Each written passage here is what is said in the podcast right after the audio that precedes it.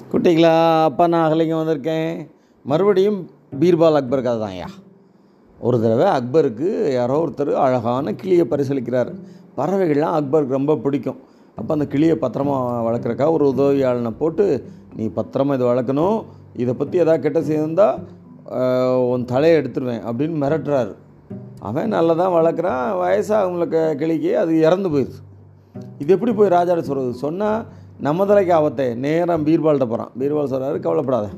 நான் வந்து பா உன்னை பார்த்துக்கிறேன் அப்படின்ட்டு நேராக வந்து மகாராஜாட்ட மகாராஜா அவர்களே நீங்கள் வளர்க்குற கிளி இறைவெளிக்கு போயிடுச்சு அப்படின்னா எனக்கு புரியலையே. தியானம் செய்ய ஆரம்பிச்சிருச்சு மகாராஜா. அப்படி தியானமா? ஒரு பறவை யாராவது தியானம் செய்ய வைக்க முடியுமா? என்னை விளையாடுறியா? நான் வந்து பார்க்குறேன் அப்படின்னு பார்க்குறாரு அது படுத்து கண்ணை மூடி வானத்தை பார்த்துட்ருக்கு பார்த்தீங்களா அது தியானம் பண்ணிக்கிட்டு தியானம் பண்ணிகிட்டு இருக்கு. செத்து போச்சு. என்ன சொல்கிற பீர்பால் அப்படிங்கிறாரு. இல்லை மகாராஜா செத்து போச்சுன்னா என் தலையை எடுத்திருப்பீங்க. அதனால தான் அப்படி சொன்னேன் அப்படின்னு பீர்பால் சொன்னேன். அவர் சிரிச்சிட்டே பரவாயில்ல இன்னொருத்தன் தலையை காப்பாற்றிட்ட நீ அப்படின்னு சொல்லிட்டு போகிறாருப்பா இன்னொரு நாள் இன்னொரு கதையோட அப்பா வந்து உங்களை சந்திக்கிறேன். அதுவரை நன்றி. வணக்கம்.